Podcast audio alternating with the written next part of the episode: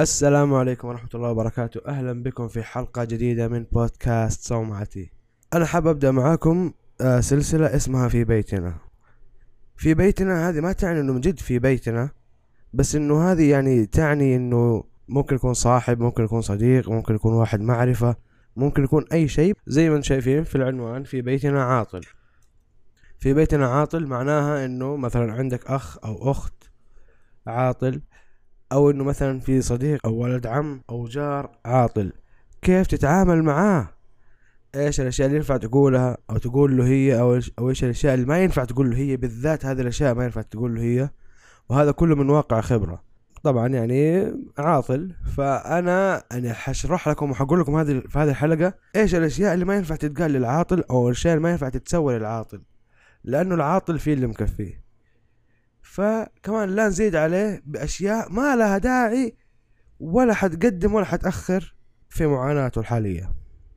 العاطل في اللي مكفيه. كيف يعني في اللي مكفيه؟ ما في عاطل مرتاح. وتسعة وتسعين في المية طبعا، واحد في المية هذا خليته عشان شيء براءة الذمة، عشان لا أحد يقول لي لا أنا أعرف فلان هو اللي ما يبي يتوظف. نتكلم بصراحة واقعية، ما في عاطل مبسوط، ما في عاطل مبسوط إنه هو عاطل. حتى لو كان عنده مال قارون ما حيكون مبسوط، لأنه ترى حياة العاطل مرة مرة مرة متعبة متعبة نفسيا. وحتى لو هو في البداية حس انه مي متعبة او انه عادي او اي شيء، ترى حيوصل لمرحلة حينهار فيها من كثر التعب اللي مر فيه. ما في عاطل ما عنده ما عنده ضغوطات نفسية. وانا حتكلم عن نفسي، ومتأكد مية في المية كثير من العاطلين يحسوا نفس الإحساس هذا بالضبط، ويمكن أكثر. ما ما حد له شغل، أو ما حد له الحق إنه خلاص يبدأ يبدأ يلومه. أو لا أنت اللي ما اجتهدت في دراستك، أنت اللي ما اشتغلت على نفسك. هذا الكلام ما حيقدم ولا حيأخر. أنت أنت الآن في واحد تعرفه عاطل له سنة أو سنتين أو أيا كان رقم عاطل، لأنه هو فشل دراسيا. انت الان لما تيجي تذكره بفشل دراسي، هل هذا الشيء حيفرق؟ هل هذا الشيء حيفرق معاه لما انت تقول له؟ او مثلا تيجي تقول لي انا اه يا انس انت ما انت لين الحين ما توظفت عشانك انت فاشل دراسيا، او عشان تخصصك اللي انت اخترته غلط. طيب هذا الكلام صح، بس هل حيفيدني؟ ما حيفيدني، ما حيفيدني ولا حيفيد الجلسة ولا حيفيد اي شيء او اي شخص في الدنيا. فليش تقوله؟ العاطل مية في المية هو عارف انه هو اختار اختيارات غلط وسوى اشياء غلط، فهو مو ناقصك مو ناقصك تجي تتمنظر عليه او ترفع نفسك فوق برجك العاجي تتكلم معاه بدونية. اه انت مثلا يا انس لو سويت زي كذا زي كذا حتتوظف. طيب يا فلان، حتقدر تضمن لي هذا الشيء؟ تقدر تضمن لي لو دخلت ستة عشر الف دورة من اللي انت بتقول لي عليها ان حتوظف بعدها؟ ولا هذا حيكون برضو بعدها حيجيني رفض يدمرني زيادة نفسيا؟ انا ما بقول ان الواحد يبقى على حاله، انا مرة مرة ما انا قاعد اقول. فلو في عاطل قاعد يسمعني فهم من كلام انه لا لا تدخل دورات او لا تطور من نفسك، هذا مرة مرة مو اللي اقصده. انا انا, أنا الان كلامي كله موجه للناس اللي تتكلم مع العاطلين، مو للعاطلين. انا انا مني فوق برج عاجي ولا احد فوق برج عاجي. ولو في احد يكلمك ويتمنظر عليك من فوق برج عاجي، اديه على وجهه. يا فلان ظروفك غير ظروفي، حياتك غير حياتي، فلا تجي تتكلم او تتمنظر عليا من فوق برجك العاجي وانه اه لا انت يا ناس انت اللي غلط، انت لو قدمت بهذه الطريقة احسن لك. طيب هل تضمن لي؟ لا. اذا اسكت، انا مو ناقصني، لا انا ولا اي انسان عاطل.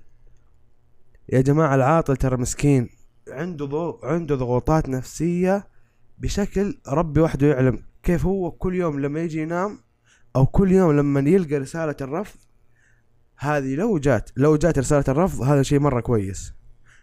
من واقع خبرة، الشركة لما ترد علي او الجهة لما ترد علي وتقول لي اه لا يا ناس انت مرفوض، ورب الكعب اني ادعي لهم واقول لهم الله يعطيكم العافية شكرا انكم ما علقتوني. طبعا الجهات اللي ترد بالرفض هذه يعني من مية شركة يمكن شركة ونص اللي يردوا، الأغلبية ما يردوا. وأتمنى أي جهة رسمية تمنع هذا الشيء، إنه لا لازم تجاوبوا مع الناس، ما ينفع تسيبوهم كذا معلقين.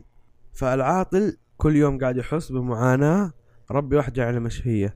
معاناة الرفض والتفكير، انه العمر قاعد يمشي هو لسه واقف، اشياء كثير، انه قاعد يشوف ناس بعمره او اصغر منه قاعد يتخطوه لمراحل مرة ما شاء الله تبارك الله كبيرة، هو لسه في مكانه.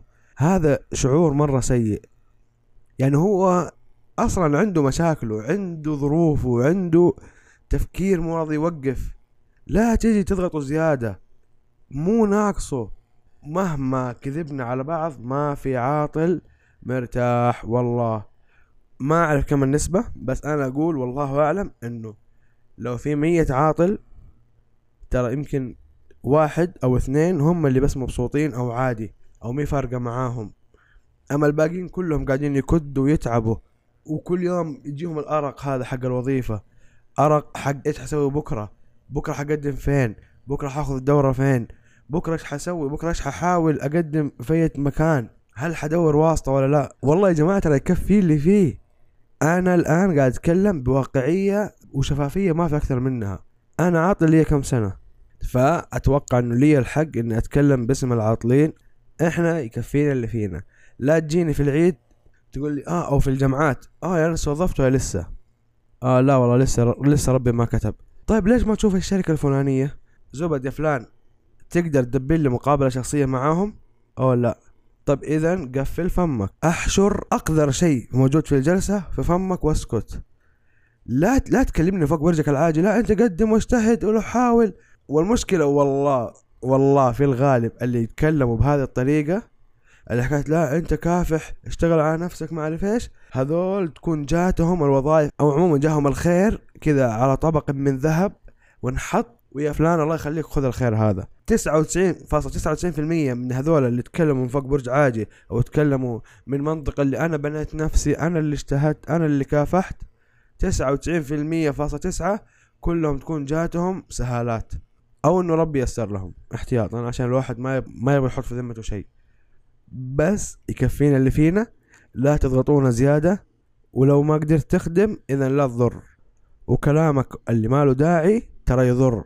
إذا حتقدم لي نصيحة شكرا، الله يعطيك العافية، مرة ما تقصر، شكرا لدعائك، شكرا لنصيحتك أيا كان، بس إذا ما كانت قابلة للتطبيق أو إنها على الأقل مضمونة فإذا وفرها لنفسك، لأنه يكفينا اللي فينا. والله ما في عاطل ينام الليل بسرعة، لأنه بيشوف زملائه ما شاء الله ربي يسرها لهم، بيشوف عمره بيروح، خططه كلها بتتأجل لأنه ما عنده المادة اللي تغنيه حتى لو أنه أهله بيصرفوا عليه. فيكفينا اللي فينا، دعونا نعيش بسلام.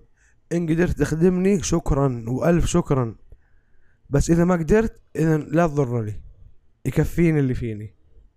مرة أعتذر، الحلقة ممكن تكون سوداوية، ممكن تكون فيها هجوم شوية ولا ولا حاجة زي كذا، بس إنه لأنه جد شيء يقهر، شيء يقهر لما يجي يجيني واحد في واحد ألفين وتسعة عشر ما انساها، قال لي هي واحد من اعز اصحابي ومن اخواني، بس هو والله دي مرة يومها رماها رمية مرة غلط، مرة غلط مو شوية، لدرجة ان الى الان ماني قادر انسى كل احداث الجلسة. هذه كلمة في اثنين قالوها لي، الاول شخص ما والثاني اعز اصحابي، قال لي لا يا انس انت اللي ما تبي تتوظف. يومها اقسم بالله منا قادر انسى. اول شيء كنا جالسين في مقهى اسمه اسرار، جالسين حتى تقريبا هذا الكلام كان الساعة عشرة ونص او احداعش، كنت انا طالب شاهي وهو كان طالب قهوة، وكان جالس معانا صديقنا الثالث آه يميني، وهو بعدين اللي قال لي كلمة مقابلي، وكان في واحد في اليسار. متذكر الجلسة بكل تفاصيلها، وحتى انا كان ظهري على المقهى، وكنا جالسين جلسات خارجية وظهري على المقهى وقدام الشارع، هو ورا السيارات، كان نفسي في سيارة تيجي تدعسه، لأنه هذه كلمة مرة غلط، هذه أسوأ كلمة ممكن تقولها العاطل، لأنه كلمة مرة غلط مرة غلط. وم وما أحوج والله ما أحوج، الله يرضى عليكم لا أحد يقولها لأي عاطل، إنه أنت يا فلان ما تبي تتوظف. إلى الآن ماني قادر أتخطى لا الأولى ولا الثانية، لأنه كل وحدة جاتني من إنسان مرة قريب، ممكن هم قصدهم انه لا بيشجعوني او او شيء زي كذا، بس هم جات باثر عكسي. لا حد يقول لعاطل انه انت يا فلان ما تبى تتوظف. ومره اعتذر على الطريقه اللي قاعد اتكلم فيها، بس من جد الموضوع مره يقهر، الموضوع كل ماله بيتفاقم، بس من جد لما انا كانسان وزني زايد تجيني تجيني يا فلان ترسل لي اعلان وظيفة مضيف طيران، لا شكرا. يعني انت جيت انت جيت يعني الله يهديك، يعني نكت علي نكت دبلين. اول شيء عشان وزني وعارف ان ما حنقبل عشان وزني، وثاني شيء اني حقدم على لا لا يا تسوي خير او لا تسوي شيء. الله يرضى عليكم، اتمنى تكون الحلقة عجبتكم، اتمنى تنشروها للناس اللي زي كذا، اللي للاسف ما يعرفوا يثمنوا كلامهم، واحيانا يعني يسووا اشياء بش... المقصود فيها كويس بس هم يسووها بشكل مره مو كويس، فتجي باثر عكسي. وبس اتمنى تكون الحلقه عجبتكم، مره اعتذر على طاله، والله يقدم اللي فيه الخير. فيدوا واستفيدوا في الحياه يا جماعه، والله يرزقنا ويرزق مننا. وفي حال لو عندك اقتراح او تحب تناقشني في الموضوع، الله يحييكم في برامج التواصل الاجتماعي او على الانستغرام حاليا. والسلام عليكم ورحمه الله وبركاته، في امان الله. لا يا أنا أنت ما تبي توظف أبو شكلك.